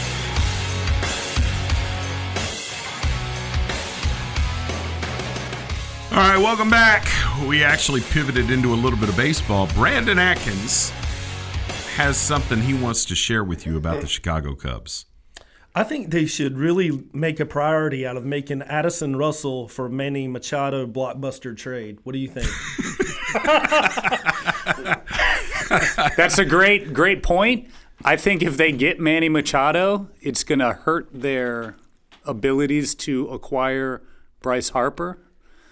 But I tell anybody that would, you know, any Chicago fan, if they sign Bryce Harper, you're not going to be able to keep all these other core young players. You're That's not going to have the money to go around. That's the thing is the Chicago is losing sight of how baseball teams have to be run. yeah. And you cannot just continue to give up young talent. That talent is cheap. the difference between what you're paying a second or a third year player and what you're paying somebody that's into that first free agent non arbitration contract is light years apart. And a lot of people don't realize Major League Baseball does have a salary cap. And there are big time penalties that come with that depending upon how far you you The luxury go tax, yeah. past that and incur that luxury tax. The Cubs, there is not an infinite amount of money out there for them. Even the Yankees have figured that out. Now, the Yankees were able to go get Stanton because they had contracts coming off the books. So, money wise, it was kind of a wash. They're basically in the same situation they were last year. Now, at some point, the Yankees aren't going to be able to help themselves and they'll go exceed the luxury tax again because they're the New York Yankees and they can't help themselves. But the Cubs, The Cubs have got too much young talent on that roster to just go blowing it up, pulling in somebody else's spare parts and overpaying for them. Addison Russell's a great young ball player. I'm not sure Manny Machado, in terms of wins against replacement or whatever you want to quantify it by, is that big an upgrade off Addison Russell. And the other piece of this, too, is what made the Cubs great two years ago was their chemistry. David Ross was the center of influence in that dugout. And you had these young kids that bought in, and everybody was on the same sheet of music. And you took almost exactly the same team on paper the next year, and they never re- really even seriously considered a World Series contender after about eight weeks into the season it's a very fine balance. When you're talking about baseball, you're talking about 162 games, 200 plus days together in a locker room that's as it, that's uh, you know as tight a group as you can be sucked into, and playing with the the chemistry there. I don't know, man. Dude, how I think it's a bad deal. Cubs are already annoying, right, Trent? Yes. Very. How annoying will they be if they get Bryce Harper? It would it would be horrible, but deep down inside I'll grin because like he said, once Kris Bryant, Rizzo comes up again, Russell, Javier Baez, all these guys that they wrecked the whole team to build their farm team, they're not going to be able to re-sign them. I mean, they're not going to get penalized 200 million a year because they're over the luxury tax. So, their window of opportunity if I'm a Cubs fan, they need to win almost now. Why Yeah. not spend the money and go get more pitching because that's what they need. They don't even have enough money they don't want to re-sign Jake Arrieta.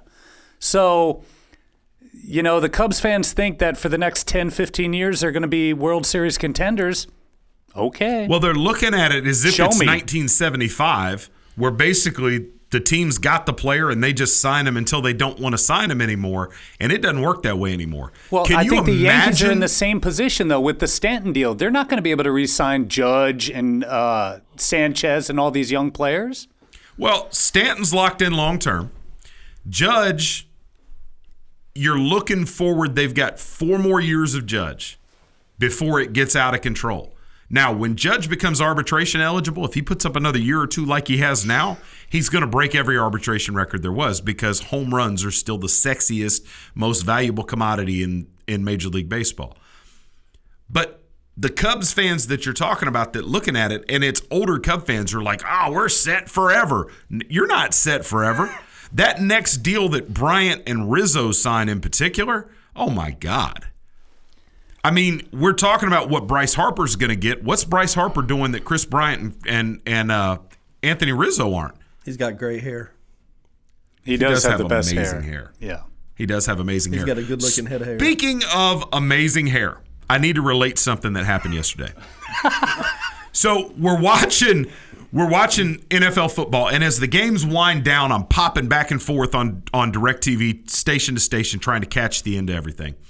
And I get to the San Francisco Tennessee game.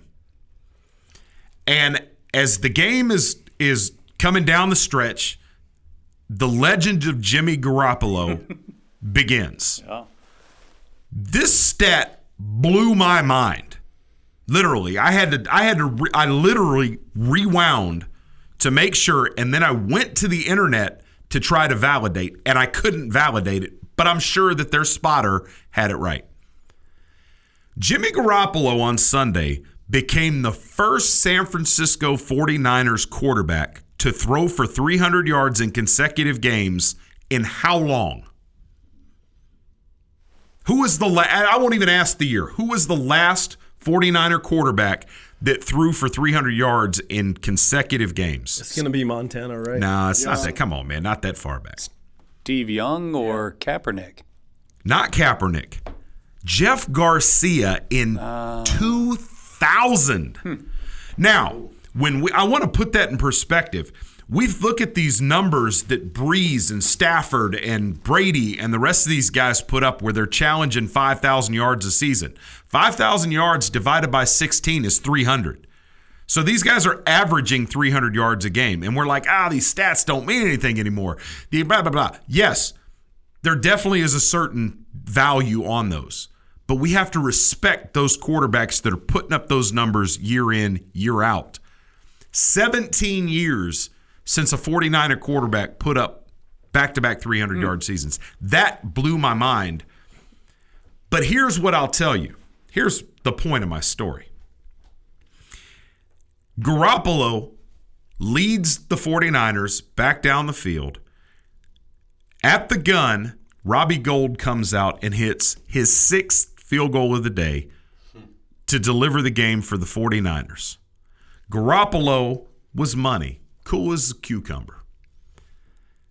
I've spent a lot of time thinking about Garoppolo. Is he the guy? Because there's been so many false starts with the next great guy who sat behind Tom Brady.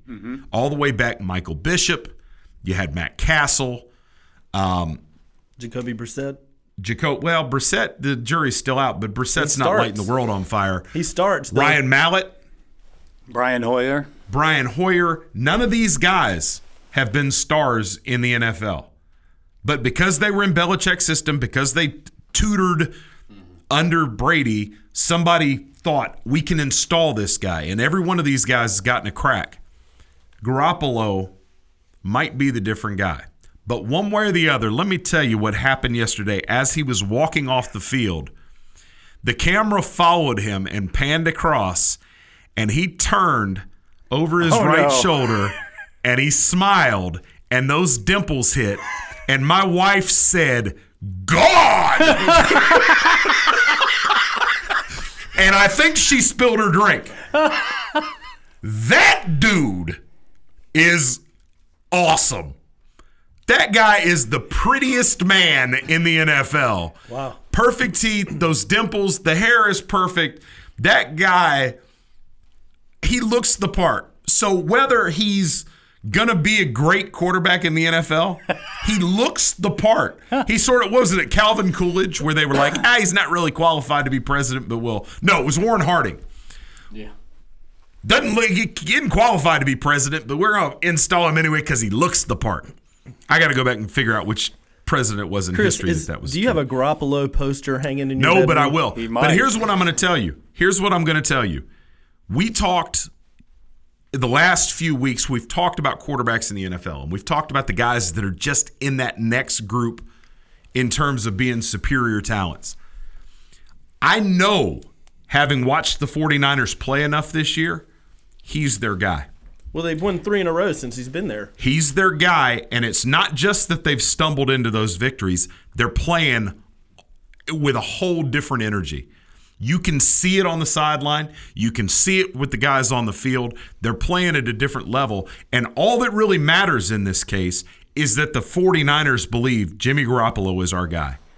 And this may be after they made a mess of the draft this year. The 49ers, if you go back and look, they they just kicked it around and made a mess of it. The 49ers picking excuse me. And you're you're all choked up over Garoppolo, man. You're excited. Picking off Garoppolo at the deadline may be the best move anybody's made in the last five years. It may come down to that. I believe Garoppolo's the guy. I watched him in the pocket. He doesn't have a huge arm. He's not particularly mobile, but he can spin that ball, All and right. he is cool He doesn't as need a huge cucumber. arm in Kyle Shanahan's system. All right, all right, men. Get together. Let's get out there and get this W. Dimples on three. One, two, three. Dimples. I'm telling you, this guy is where it's at. Now, brought- I want to contrast that. I want to contrast that. Oh, God. And I'm I'm just I'm just saying. I've always wondered about Mike Glennon. Mike Glennon has as much arm talent as anybody in football. Period. That's a fact. Glennon has as big an arm as anybody out there. And when he's on, he's on. But when I look at Mike Glennon, I see something completely different than when I see Jimmy Garoppolo. You're sticking your neck out on that one. I'm just saying. We'll see you on the other side and wrap this thing up. You're listening to Chris DeLambert and Brandon Atkins on From the Cheap Seats, a production of Cheap Seats Radio.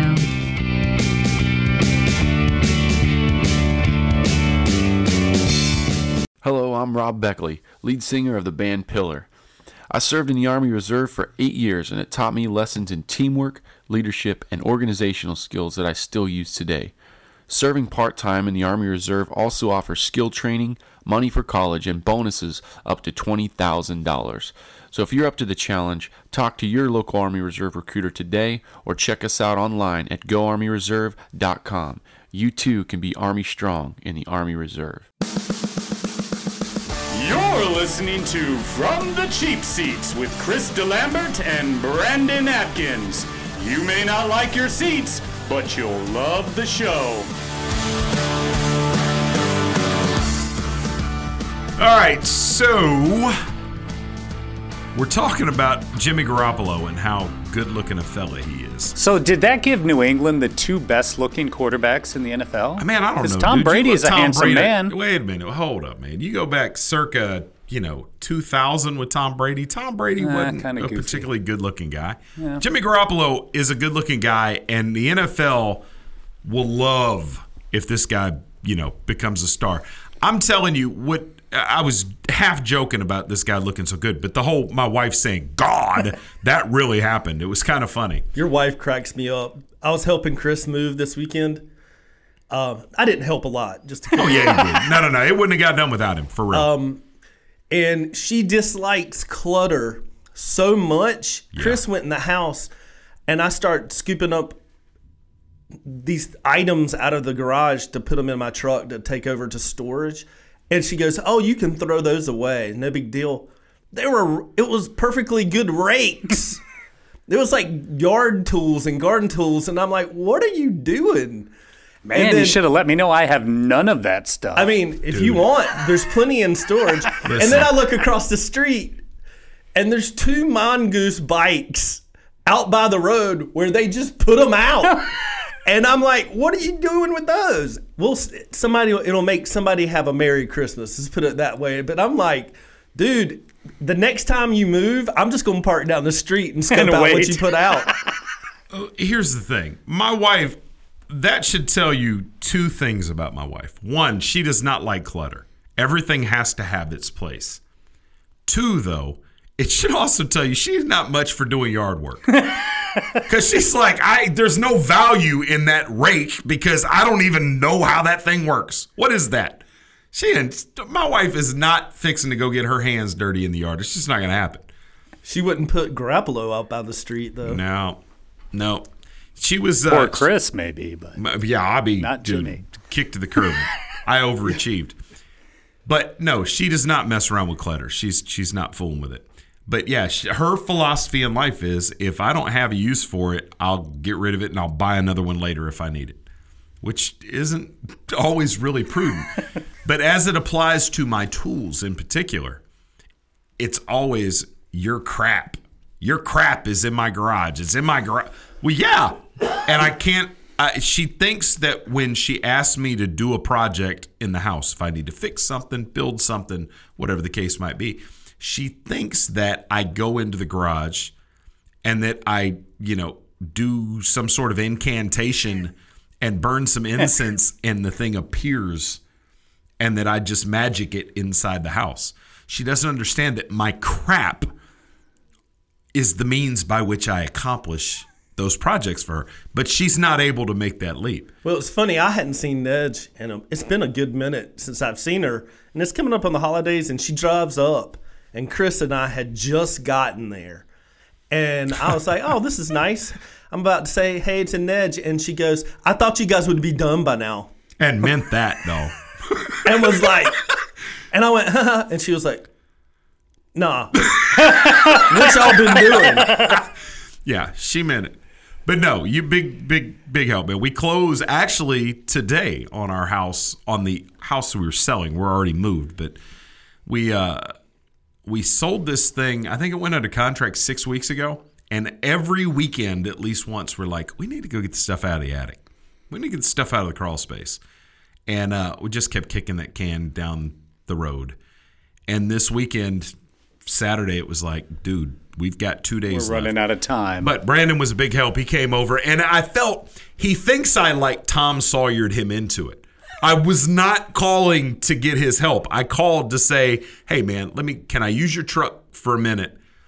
And it was only because I had some benches that I had borrowed for my wedding six years ago that were in the garage. And I told Brandon that I had to go take those benches back, and he thought I was joking until we went to go deliver them to their owner. And he realized, oh, it really has been six years ago that you borrowed this guy's benches. So And he was like, I don't even remember having this many benches. Yes, he did. And I'm And glad I like, had the table. "There's a table. there too. I didn't even remember a table. And, and I felt so ghetto because these things had had been in the garage not doing anything. And we're taking them off the back of the truck. And you, there was so many spiders and webs in this thing. It looked, it looked like that scene from Lord of the Rings. This big old black spider crawls out. There's cobwebs everywhere. Like we're sweeping each bench for about 30 minutes each while this guy's like, "Oh yeah, y'all gonna get all that off. It's been six years." That was Yeah, funny. True story. It was uh it was a lot of fun. Um, but no, he did find out. He validated that it had been six years those things have been sitting in there. And see, I I can't sometimes help myself because had I just taken those benches back years ago, that would have been one less thing my wife had on me. Mm-hmm. Because anytime we were talking about my crap in the garage, I could validate all of my tools, all the power tools, all of the, you know, the paint and the stain and the stuff that was up there. But for those benches, I had no I, I had no story. And why is it that people can't get rid of their old DVD players? Like, so he's up in the act, attic mm. handing me things. It's DVD player, DVD player, DVD player, DVD player with speaker, DVD player. But the better part was that my my anti-hoarder wife, who is a professional counselor, by the way, for those of you that don't know, one of my favorite shows is Hoarders because I love to see the squalor that people live in. Sort of Brandon talking about going to two separate retail establishments that will now never advertise with us. Thanks, B. But I like to see it back. because it's it's compelling to me. I'm like, how do these people's minds work? Because I'm not a hoarder. But my wife is a counselor and she is the anti-hoarder. She will not watch hoarders with me. If I want her to go someplace else, all I gotta do is turn on hoarders. She's repulsed by it. So my thing is, you're a counselor. There's a TV show here. You should be the therapist that goes in to try to talk these people down off the ledge. Real thing. She ought to go do that. She is that anti hoarder.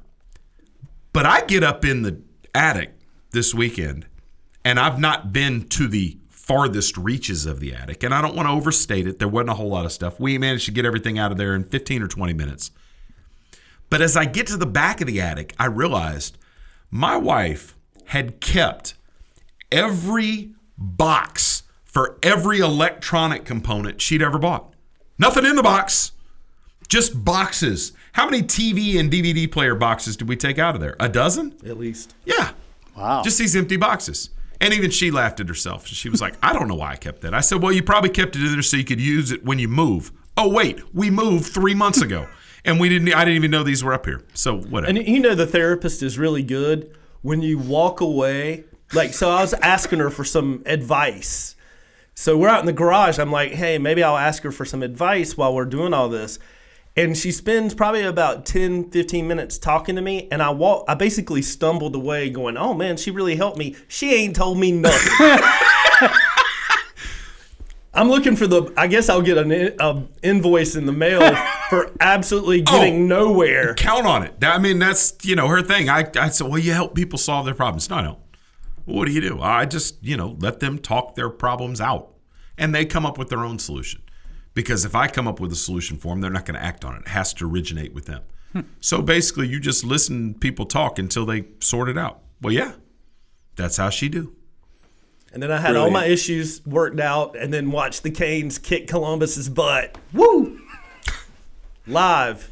Your streak is intact, isn't it? Yeah, Have the Canes every- picked up at least one point in every game you've gone to this year? They've picked up at least one point that every time I go, every time I've been, they either win or pick up a point. So All I right, gotta go to Canes the red- fans.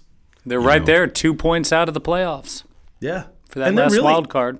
They got a couple of at least one, maybe two games in hand on a lot of people in the metropolitan. You know, the problem is that Met's so tough, right? But um, you know, they're only eight points. I know eight points is a lot, but after the season they've started out with, to be only eight points behind Columbus, that's not too shabby. Unless Columbus played last night, so No, they did not. But tomorrow, two o'clock in Toronto, outside Toronto versus the Canes. is it outside? Yep. Oh, cool. One of their Centennial Classic games. Nice. Scott Darling, thirty-five saves, baby. We're not losing faith. Yeah, he needed he needed that because you know Cam Ward's come in and he's looked great all year, and I think that if Darling came out and had a dud, it rattles his confidence a little bit more. Yeah. So having that big victory, I mean, he even posted on Instagram afterwards about the celebration. That that's a good thing because Scott Darling, you know what? He's a good goalie. He is. You know, He- once he gets used to it. He's having issues with his glove hand, but I think it didn't seem like a good thing at the time. But a good thing was Cam Ward got scored on four times the night before, or Yeah. two nights before. And I think he felt like, oh, well, okay, I think they need me because he had been hearing the Cam Ward noise in the background, which is hilarious because people have been complaining about Cam for at least the last six years. But yeah, Canes, I feel like, and there was a good crowd there too, predominantly Hurricanes. And uh, I keep trying, I have my Scott Darling jersey, and I keep trying to get his attention and show him at least one by one person's out there rocking his stuff. Yeah. But I haven't been able to yet. He's got a hockey game to play, I guess. All right. So at this point in the college basketball season, I, I want to know how you feel about this. We, you know, we open the college basketball season every year with the Maui Invitational and the Big Ten ACC Challenge and all of these tournaments that aren't really tournaments. They're just showcases for these college basketball teams to roll up in. But now, you know, we're more than a quarter of the way through the season. We're almost at Christmas it seems unnatural to me that there is a contrived showcase in the middle of this. And this weekend, we have the CBS Sports Classic in New Orleans. Ohio State, North Carolina in the first game, which may have seemed like a good matchup a couple years ago when they put this together, but I'm not sure is going to do a whole lot of good for an Ohio State program that's sort of trying to find its way and then Kentucky UCLA in the second game. Now, I do want to say that if I were anywhere near New Orleans, I'd have a ticket for this. Hmm. Yeah. Or be on press row one, but I would cover this one way or the other. This is cool from that standpoint. You've got four, you know, traditional powers. Ohio State probably being the least of that, but between the four schools, 25 national championships. It's pretty cool. I, I just don't know, man. Do you do this at this point in the season? It, it I, I think does- you get one last one in before. There's only been one ACC game, so they're not even into league play. By the way, I'd like to point out something important. The Duke Blue Devils are dead last in the ACC right now. Fact. Um, Let Boston College enjoy being in first for now, right? Yeah, but yeah, I think you can get away with doing one more thing before you get into like it's a long ACC season. Um, and I'm just speaking to the ACC, but every league is about to launch into league play. So you're okay with this? I'm fine with it. All right, let me ask you this.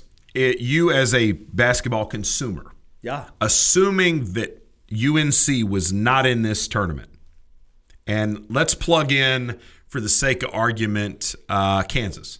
Mhm. I'll say Ohio State, Kansas, Kentucky, UCLA, all playing in one day at one venue. What is the farthest you would travel to go to that? To go to one of those? Yeah. It'd have to be to go to one of those. It'd have to be in in state for me. Okay, so you'd go to Raleigh for sure. Yeah, I'd go to Raleigh, go to Charlotte. You go to Greensboro. Go to well, I mean, if you go to Charlotte, then you'd obviously go to Greensboro. So you would do it if it was within three hours. Yeah. Trent Nichols, how far would you go? If I was a diehard fan, No, I'm talking about if it wasn't your team. I would. It would and you're probably not a big to be. fan of any of the four that I just named. no, so, so, I mean, it might be in state. Okay. The same. I mean, Indiana does the same consider thing. going if it was Charlotte, Yeah. which is A so couple that anybody hours. that's, that doesn't know, it's about two and a half, three In hours. Indianapolis, they do the classic where it's Notre Dame versus Indiana, Butler versus Purdue, vice versa the next years. And Yeah. those are fun games to go watch because they're not Okay. all in the same conference. I'd be interested to know how far our listeners would be willing to travel for an event like that that did not involve their team. It was it was, you know, big powerhouse teams, but how far would you be willing to go? The ticket prices actually in this day and age of everybody getting soaked for anything, you can get tickets to this thing for 20 bucks. and I spent a lot of time down on the Mississippi Gulf Coast. If I was there, I'd have a ticket to New Orleans. All right, one last segment coming back. Check us out on social media at Cheap Seat Radio. Thanks for listening. You're listening to From the Cheap Seats from Sanford, North Carolina. Everyone deserves a decent place to live. Everyone. todos. Decent shelter is something we all need to thrive. Through shelter, we empower. Visit habitat.org to donate today. My name is Forrest, Forrest Gump. My mom always told me you don't have to sit down close to see the action. Sometimes it's better from the cheap seats. And that's all I gotta say about that. Welcome back to From the Cheap Seats.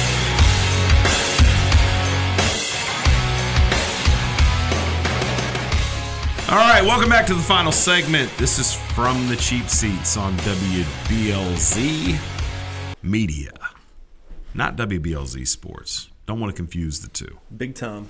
Yeah, big time.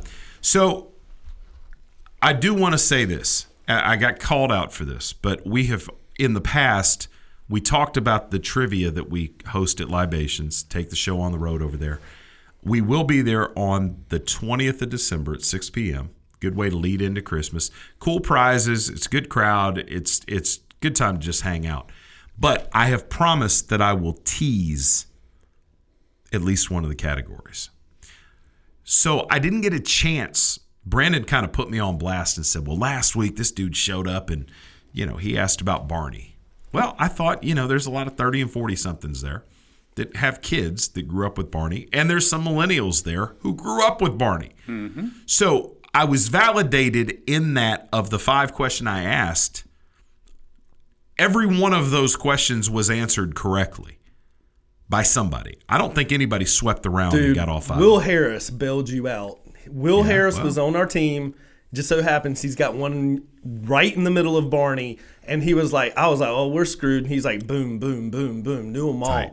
There you go. So that's your reason why So- it saved your butt. It didn't save my butt. I I'm not playing. I'm I'm administrating. Yeah, but you hear the grumbles. Oh my You god, do the- I hear the grumble? I'm going to hear the grumbles anyway. But to try to alleviate some of the grumbling, we did Barney, and it actually went pretty well as a round. This coming week, we will be doing a category on Mickey Mouse Club alumni. Hmm. Ooh. You like that? Mm-hmm. Trent Nichols, I got your attention. Mickey Mouse Club alumni. So I think I can name the, four. That's the tease that you're going to get. Interesting. And there will probably be because we give the we give the competitors a chance to choose their categories. There will probably be a Star Trek category. Ooh. We did Star Wars in honor of the new flick. Yep. Has have you seen that? Anyone? I've- He's I've seen it seen it twice. twice. Twice. I saw it twice. It's been out for seventy-two hours. I know, right? So we will probably be doing a Star Trek round. I love But Star Trek. There definitely will be a Mickey Mouse Club alumni category this week. So anybody that listened, you've got your you've got a leg up on the competition. Jordy! And I promise that during trivia weeks we will tease a category at least once. And we'll probably do it before the eighth segment so you don't have Yeah. to listen to the entire Or show at least if you're just looking for the Tease it and then put it in the eighth segment so they have to listen to the Yes, entire. and I, I will I will make you this commitment as well. We have been kind of lax on the social media front, and on Facebook in particular. And not to belabor the point, but I will tell you that we hired a social media director who then in turn quit almost immediately. So we we Wow. counted on somebody handling the account for us, and that hasn't happened. So we're, we're going to take back control, but. In addition to the tease I do on the air, we will also tease a separate category on the Facebook page. So find it on Facebook, Cheap Seat Radio. You can find us on Instagram, Twitter, Facebook, all that nonsense. You know, and check Star it out. Trek- But we will be we will be doing that on Facebook. Star Trek, the TV show, did one main service. It taught you and reiterated the correct pronunciation of data. Because ain't nobody calling them data. It's data. That's an excellent point. Okay, you're welcome. Data, data, data plan, data plan. I I don't know. Yeah, I, you- nobody called him data. People I like, like, David Glenn always says, attention to, to detail. detail. Attention to details, man. Just pronounce it like the rest of us. Detail. Advertisement. Come on, dude. Get out of here. Who says advertisement? I mean, seriously. People with English accents. All right. So we talked about Jimmy Garoppolo, and I told you that what I see from San Francisco God, he's me- hot. Appears to me to be a different level. And I was thinking about it when you look in terms of NFL quarterbacks. What do you evaluate? How do you evaluate? Because with the different spread offenses and the the disparity in talent levels between the haves and have-nots in college football, really truly all you can evaluate is the arm talent.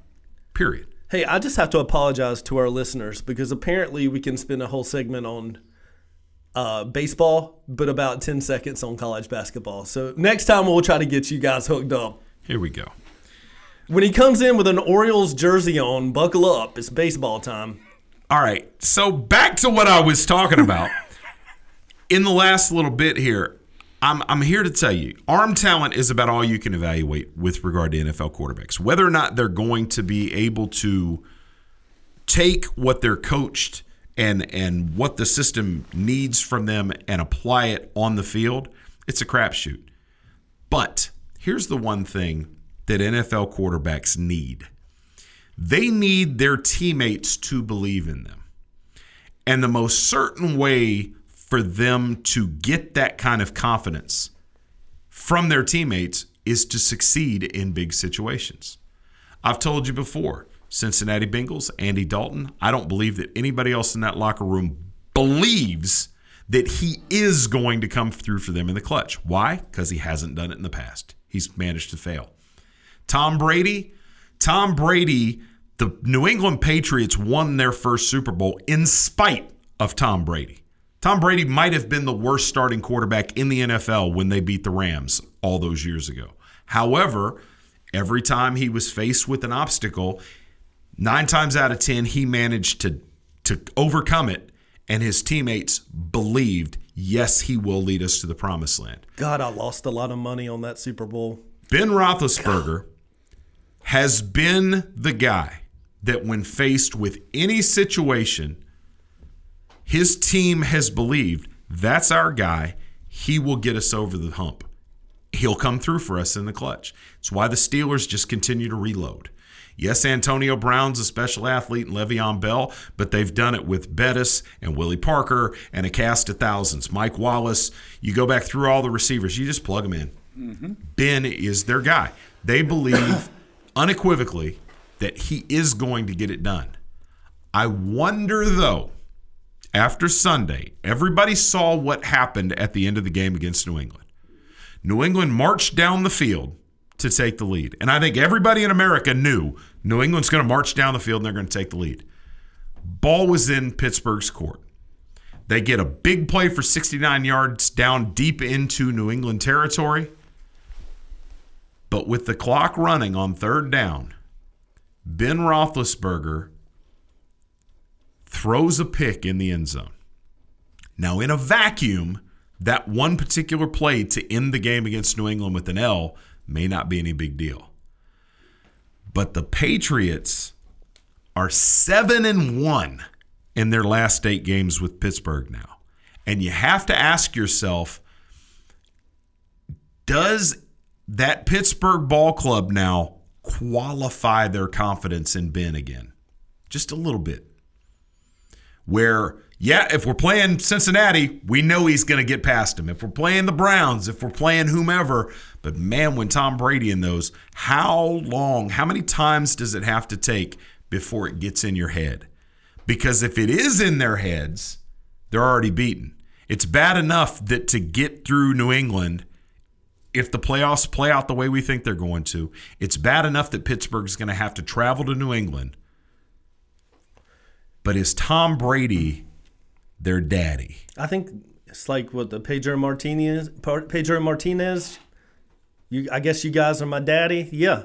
Uh, to give you a baseball reference. Plus, Antonio Brown's got a torn calf muscle, so that can't help things. But yeah, I mean, even before that, and we've said it a time and time again. The Patriots just own the Steelers. It's just as simple as that.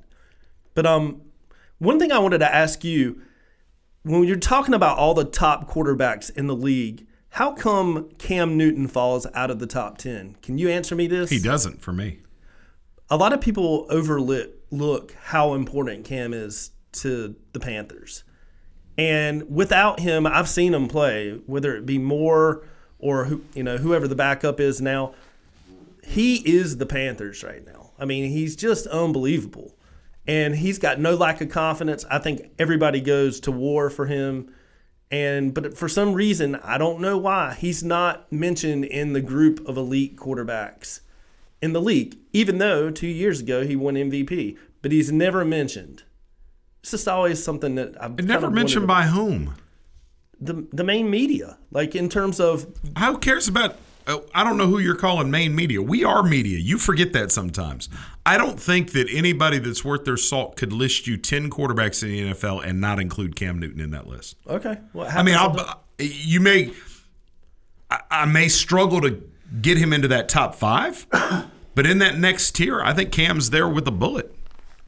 So, with the Ben Roethlisberger thing, I think this game might be a little bit less earth shattering because I feel like they feel let down because of the catch that was called a non catch. Like, yes, Ben, they had a hokey play. That last play was snap the ball, fake the spike, guys ran out, it was all cluster. He th- tried to throw it where he shouldn't have. The guy tipped it and then they got the interception. Yes, Patriots win.